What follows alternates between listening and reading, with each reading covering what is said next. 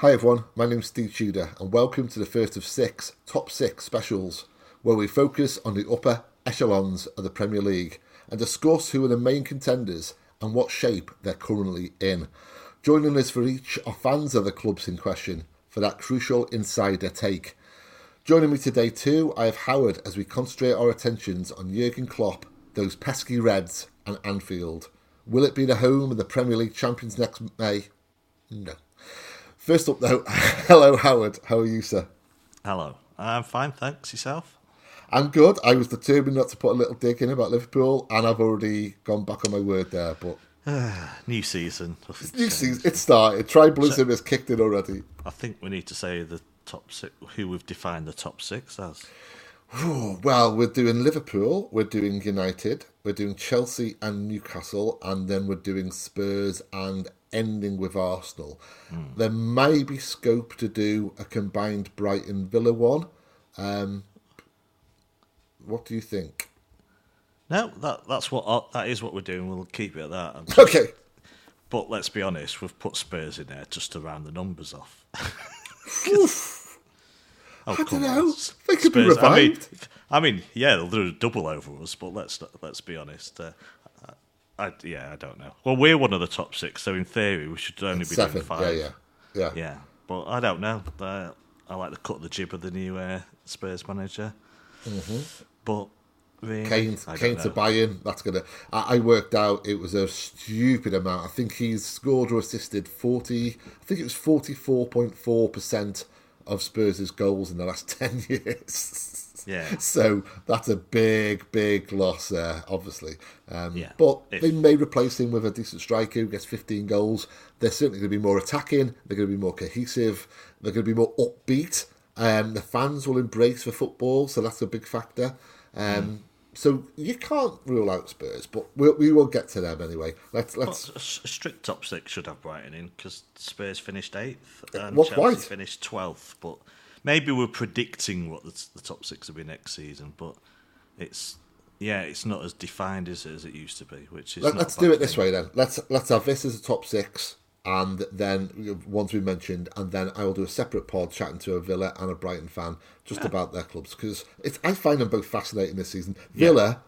I mean, they they may end up mid-table, but they've got all the things at their disposal to really mm. push on, haven't they? So, Villa's going to be one to watch, I believe.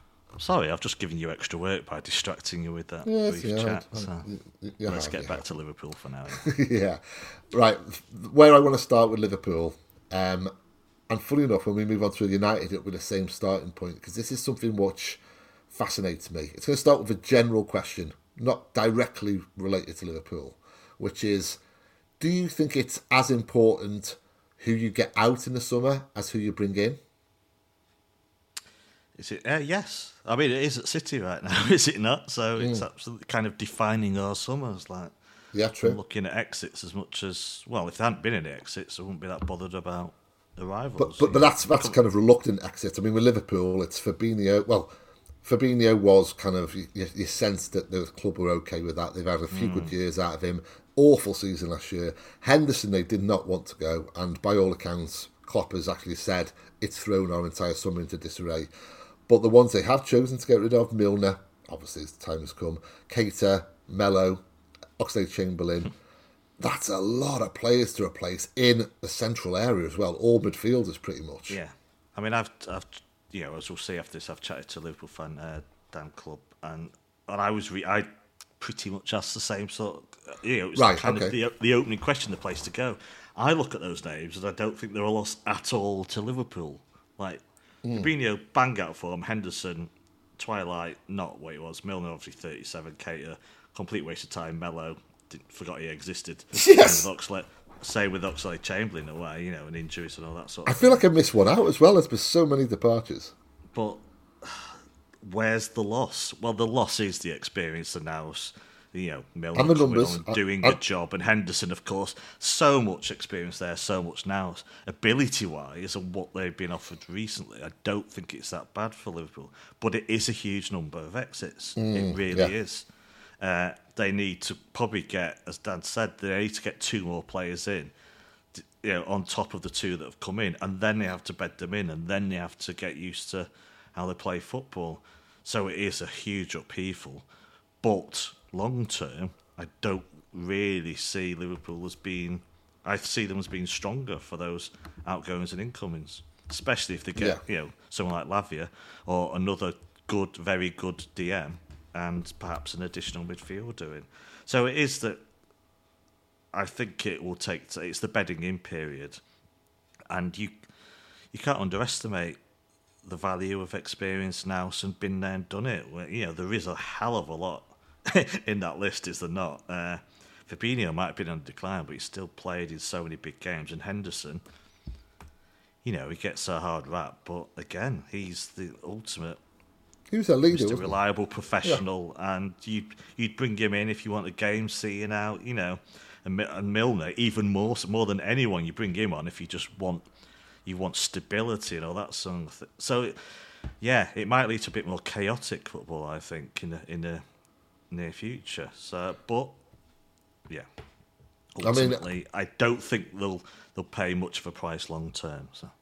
Yeah, I can't pronounce his name, but the young Spanish kid they've got, um, Titch. um, he, he looks a yes, he looks a real prospect, but he's young. Uh, you can't expect him to kind of bolster the midfield for a whole mm. season. Um, so you're looking at what they've got in the middle. Thiago, Elliott's young, yeah. So uh, Elliott, yeah. Curtis Jones is he needs to really push on. This is his season, Curtis Jones. Basically, if he underperforms, that's going to define the rest of his career. Uh, this is his defining season, I believe. Um, Mac Allister, um, Szoboszlai, Szoboszlai, whatever, however pronounce his name. That, that, it is how it, it's actually how it, it looks. So it's yeah, Zob. Just ignore the Z. So so so. Zobs, uh, Szoboszlai. Szoboszlai. Yeah. Um. You, honestly, you could tell I'm not eating today. so you've got six players there. Yeah, is the right answer. Yeah. So I mean, they're two top acquisitions. Oh, we'll, we'll get to them in a second. But what I was going to say yeah. is you've got six midfielders there for three positions. Fair enough. But you've only got one holding midfielder, and he's a teenager, uh, 18 mm. year old. So you need at least a Lavia in there, possibly two holding midfielders. Um, and you're short of experience, really. Take Thiago out of the equation, and that is 22, 24, 22, 20, and 18. So, yeah, I, I think um, Dan's right in that they need two two midfielders. Um, and time's running out. So let's just start with one they're trying to get, and then we'll move on to the ones they've already got. Lavia, um, obviously, City heritage. Uh, I was reading the other day, but basically, the fact that we've got a forty million pound buyback deal next year has really complicated matters for Liverpool. Um, because Southampton are thinking, well, we can have him for another season and get forty million for him very possibly next year. Um, yeah, Saudi so, money's inflated his asking price according to Miggles. Oh Christ Almighty! There's some crap in my time, but that one's right no, near the yeah. top. Well, that's that's ignorance more than anything, isn't it? Because it's it's to do entirely with the buyback deal and City. So, um, but Liverpool, they're going to have to just bite the bullet and go fifty million, aren't they? Well, I mean, I asked Dan that, and he didn't think they would, but they will get. I think they'll get someone. They will get someone in. Yeah. So, if if they move elsewhere, someone will come in. They have to get that defensive midfielder in. I'd I'd bite the bullet absolutely. You know, just ask Southampton fans, and they'll say, yeah, he's worth it. Absolutely at that age, his maturity shows. Uh, again, though, it's getting a, another very young player in, but he didn't play as if he was a kid when he was in that Southampton side. It was very one of the very few bright spots in that side, in a struggling side last season. Mm. I'd pay the money, yeah, absolutely. Just well, don't got, stop stop asking about over a few million pounds yeah, you got, they got 40 million for, for Fabinho, for goodness sake. If you're going to kind of hit the lottery in that regard, then, you know, kind of parlay it onto a player oh, of oh, yeah. Lavia's ability who's got years ahead of him. He's got a bigger ceiling. So You can't blame the Saudi money for inflating the price Southampton asked. They were going to ask that anyway. Yeah. And Saudi money has actually, yeah, it's filled the, the coffers of Liverpool more because Fabinho wasn't going to go for that much money elsewhere. So use that money by obviously someone who with a huge future and many years ahead of him and bite the bullet and buy him. I hope they don't. I hope they walk away, which yeah. it seems they may do in the same vein that City walk away if they have their valuation and it's not. And yeah, and they think but worth the amount that's being asked, they walk away, and I hope they do because I think that would be a stupid decision by Liverpool. Agreed. I was going to say the same because if you're looking at if there's a difference of say eight million, for example, needs must. You know, they need to get that player of that quality in in that exact position. Um, he's exactly the kind of player that they need. Um, so, as you said, from a City perspective, let's hope it doesn't come off. Unfortunately, they've already signed two very good players. Um, Szoboszlai uh, is a player who I've only seen highlights of on YouTube, and I've had to write about him twice. Both times I remember just being really blown away by his stats and what people have said about him, coaches, etc. Seems like a really creative, decent player. Mac Allister, we saw firsthand last season, didn't we? How good he was. Recovering his. Wonder if the Bundesliga tax. Uh, yeah, yeah. Is it just yeah, Haaland yeah. who has that, or yeah. does it count for everyone that comes from Germany? Who um, knows? Um, but we saw in Mac Allister last season the sheer quality yeah. he's got, recoveries, progressive passing, progressive yards, just everything where it's all about proactivity um, and work rate as well. So he's going to fit right in there, unfortunately. So they've got two really good players, but we keep coming back to the same word, which is numbers. They don't have the numbers right now. They have six midfielders have gone. They brought two in um, over a, a long taxing season you need a bigger depth to that. So, yeah, they're, they're going to need to sign one or two players in the next couple of weeks, and you'd anticipate them doing that. Looking at their defence, that was a big issue for them, wasn't it, last season with with the I gaps? Do you think it still is? Well, if you're going to pick one area of weakness, it's got to be defence. Even with Alexander Arnold playing that hybrid role, that did seem to help because it, it meant it, it Conte could shift yeah. over, couldn't they, and give him better protection. I'd still say the central defender short though. Yes, yeah.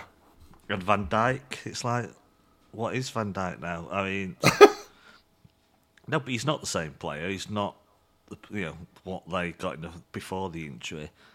And you still, if you, you know, if you just blank your mind out and say, just evaluate him as a footballer, you'd say he had a good season last season. But he's obviously at his peak was capable of more of that and has had better seasons. And mm. I wonder if we'll never see that Van Dijk now. And I just don't feel there's that. I mean, look at City's potential roster in defence next season. That's without any fullbacks. Uh, I just feel they're a bit short there. He's, yeah, he's done that hybrid role quite well, Alexander Arnold, but it still brings its own issues by him moving into there. So Robertson. Yeah you know, Robson didn't have his best season either, but he can reclaim that and get back to his previous levels. Alisson's obviously a great, you know, top class keeper. Still think they're a bit short in that area. I don't. It's just they can go on about you know Konate. They don't get regular injury issues there as well. I mean that's key in a way, isn't it? With Liverpool, it's like we can go through all the players, but it's like are they going to have one of those seasons where everyone's injured all the time, or can they keep them relatively fit. They've got a Europa League campaign to fit mm. in, which in theory is no different to Champions League. Wednesday, Saturday, Thursday, Sunday. Not re- is there any difference really?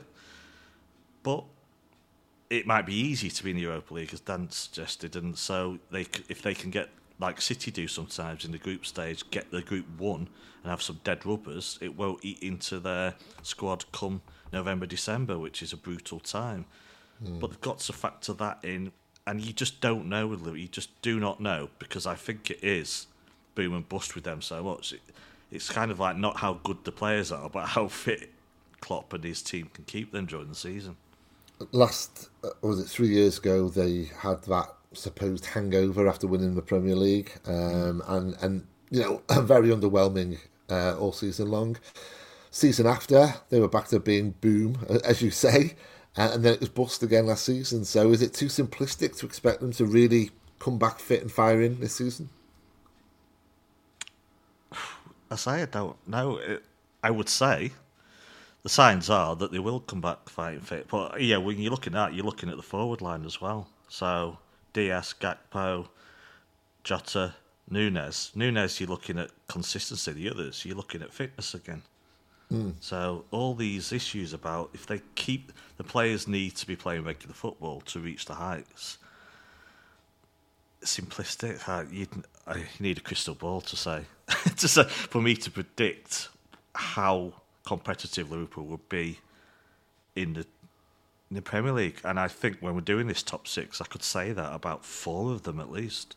Yeah, really, it's very yeah. very hard to call these. And I, I got the feeling I said exactly the same thing last summer. If he if they do not suffer bad injuries, I think Liverpool absolutely will come back. It will be one of their boom seasons. They finished the season pretty well. Mm. Don't know if that tells you everything about the next one. Klopp apparently is rested and up for it, and you know, like Pep, it all comes from the manager in a way. The energy feeds through them. When they've not got the happy face, it does. It goes onto the training ground. If he's invigorated and up for it, then I, I expect the team will be. I do think they will come back a lot stronger this season than last one. But that lack of experience now will perhaps be key when it comes to crunch moments during the season. Thanks for listening to the first 15 minutes of the show. To listen to the full podcast and all our contents, including reviews, previews, analysis, quizzes, and much more, go to 9320.com to sign up now, or simply click the link in the description. So what are you waiting for? Go to 9320.com now for the best, most passionate, impartial coverage of Manchester City and beyond.